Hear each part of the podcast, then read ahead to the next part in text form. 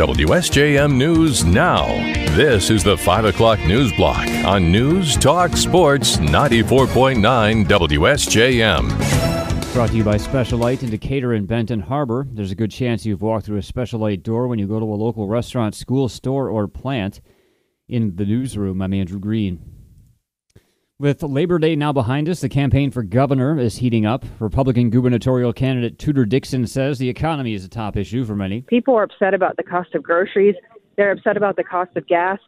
They're upset every time they see more jobs leaving the state. And again, we just saw jobs leaving the state, more automotive, uh, automotive jobs leaving the state. Michigan Lieutenant Governor Garlin Gilchrist, who is Governor Gretchen Whitmer's running mate, says they have a good story to tell. Whether it's the 16,000 lane miles of road we fixed, the 1,200 bridges that we fixed, connecting every community to high speed, high quality internet, uh, creating tuition free pathways to community colleges, creating 25,000 auto jobs. Like, we're really proud of all the work that we've done. It's a good story to tell across Michigan. The election is November 8th. However, absentee ballots will start to go out this month.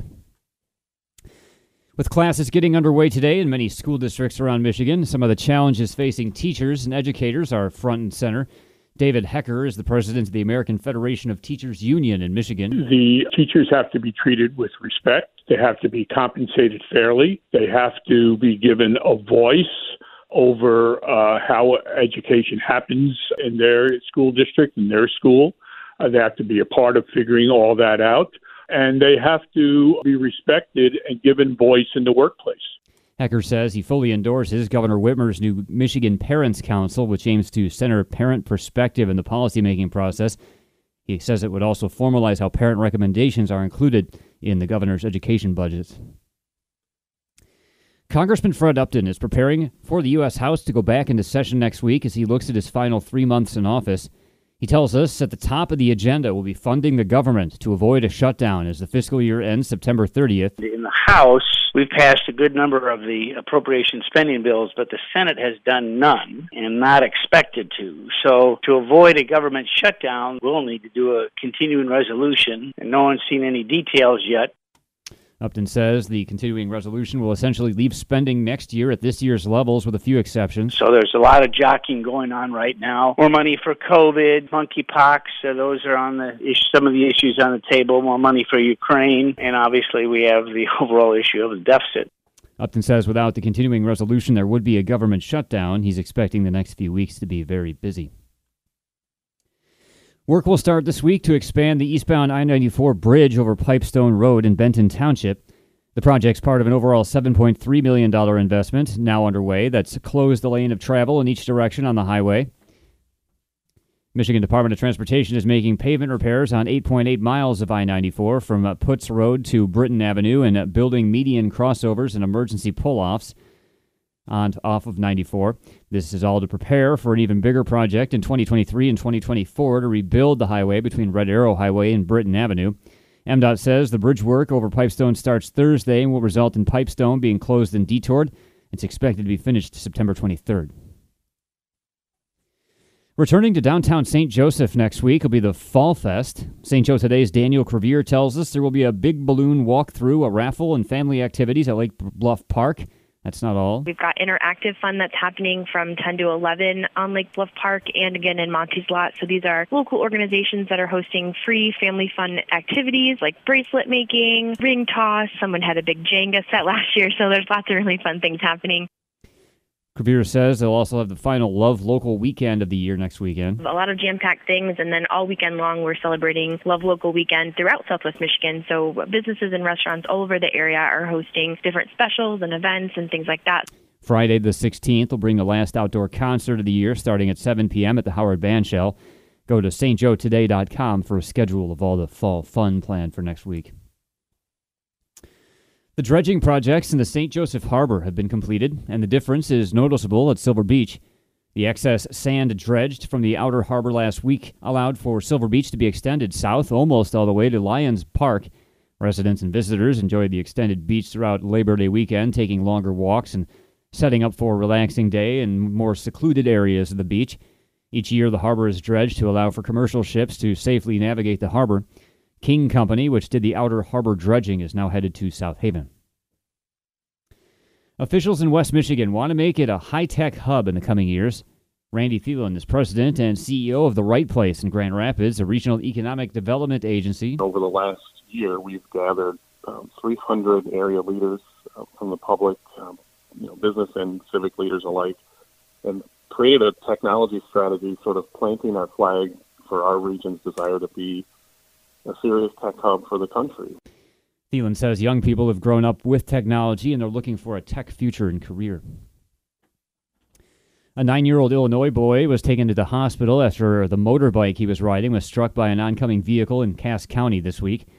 Cass County Sheriff's Department says around 11:15 a.m. today on Labor Day, deputies were called to the scene of a motorcycle vehicle collision on East Lakeshore Drive in Dowagiac's Silver Creek Township. A family of Illinois residents had just pulled out of a driveway when the nine-year-old Illinois resident left the yard he was riding in and went into the road, getting hit by the other vehicle. He was taken to Bronson Hospital in Kalamazoo for his injuries.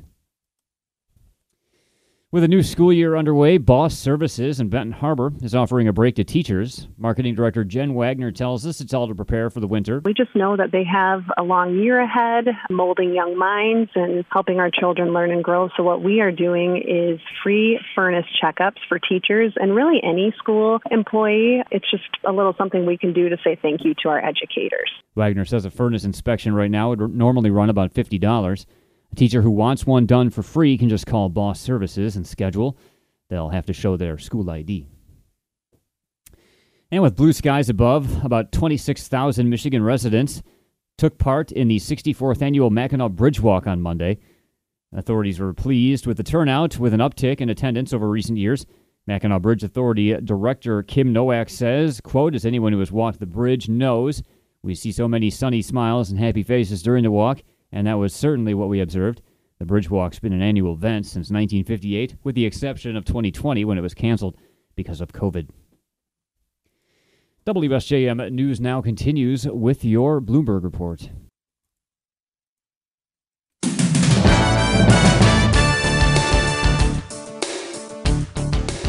WSJM News now continues. White House Press Secretary Karine Jean Pierre today was asked by ABC News why President Biden is against designating Russia as a state sponsor of terrorism, considering its actions and its war with Ukraine. Ukrainian President Vladimir Zelensky has asked the president to take that step.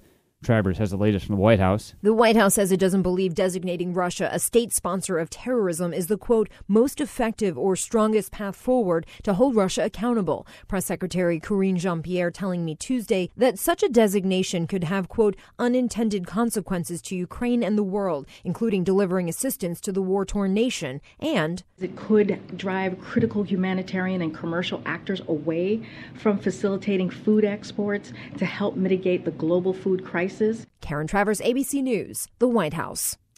The UN Atomic Watchdog Agency is urging Russia and Ukraine to establish a nuclear safety and security protection zone around a nuclear power plant amid mounting fears that fighting could trigger a catastrophe in the country still haunted by the Chernobyl disaster. Its report was issued today following a visit to the plant.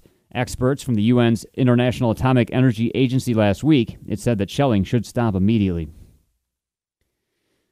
Members of the Senate are coming back to Washington and they're getting ready to take up some critical legislation that could see one bill attached to another. It's a strategy from Senate Democrats that comes with risks. More from ABC's Justin Finch. With U.S. government funding set to expire in just more than three weeks, there's an urgency to pass a stopgap measure to keep operations afloat soon. ABC News learning from a source familiar that Senate Democrats are considering attaching legislation codifying marriage equality to that government spending bill an approach that could slow the legislative process, risking a government shutdown. The Respect for Marriage Act cleared the House with 47 Republican votes. It would need 10 Republican Senate votes to advance. Justin Finch, ABC News, Washington.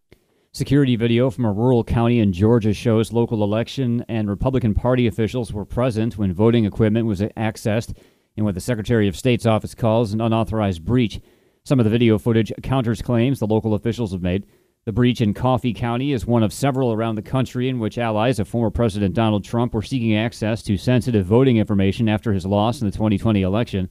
Election security experts worry the information obtained, including copies of software and hard drives, could be exploited by those who want to interfere with future elections.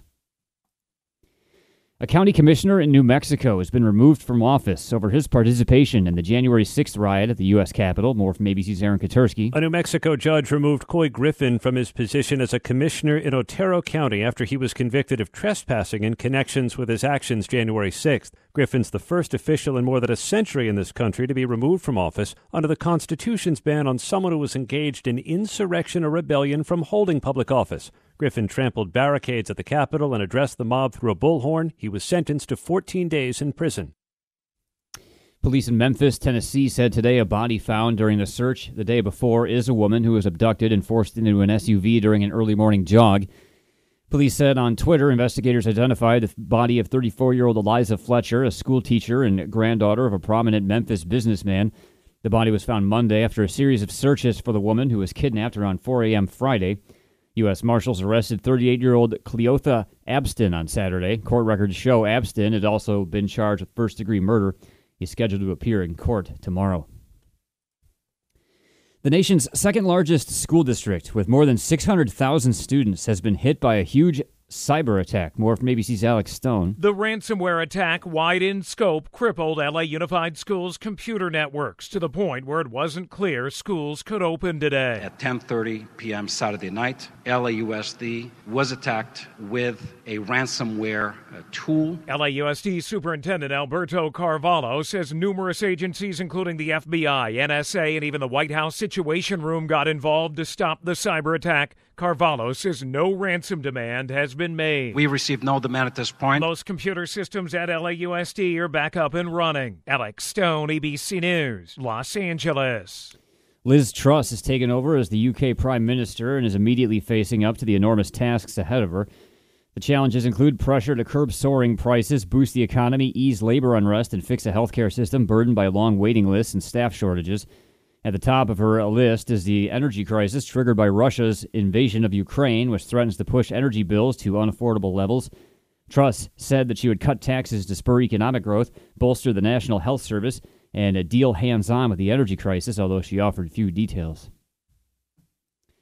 And e cigarette maker Juul today agreed to pay hundreds of millions of dollars to resolve an investigation into its sales and marketing practices. More from ABC's Aaron Katersky. Juul dominated the vaping market by appealing to young people. An investigation by three dozen states said launch parties, trendy looking models, and social media posts relentlessly marketed to underage users, while Juul manipulated the chemical composition of its products to make them less harsh. Connecticut Attorney General William Tong said Juul agreed to pay $438 million to resolve the investigation. They're not going to target young people and, and children, and that's a huge step forward. Juul also agreed to stop making claims that its vape products can help users quit smoking cigarettes. Aaron Katersky, ABC News, New York. WSJM News Now continues with your weather forecast.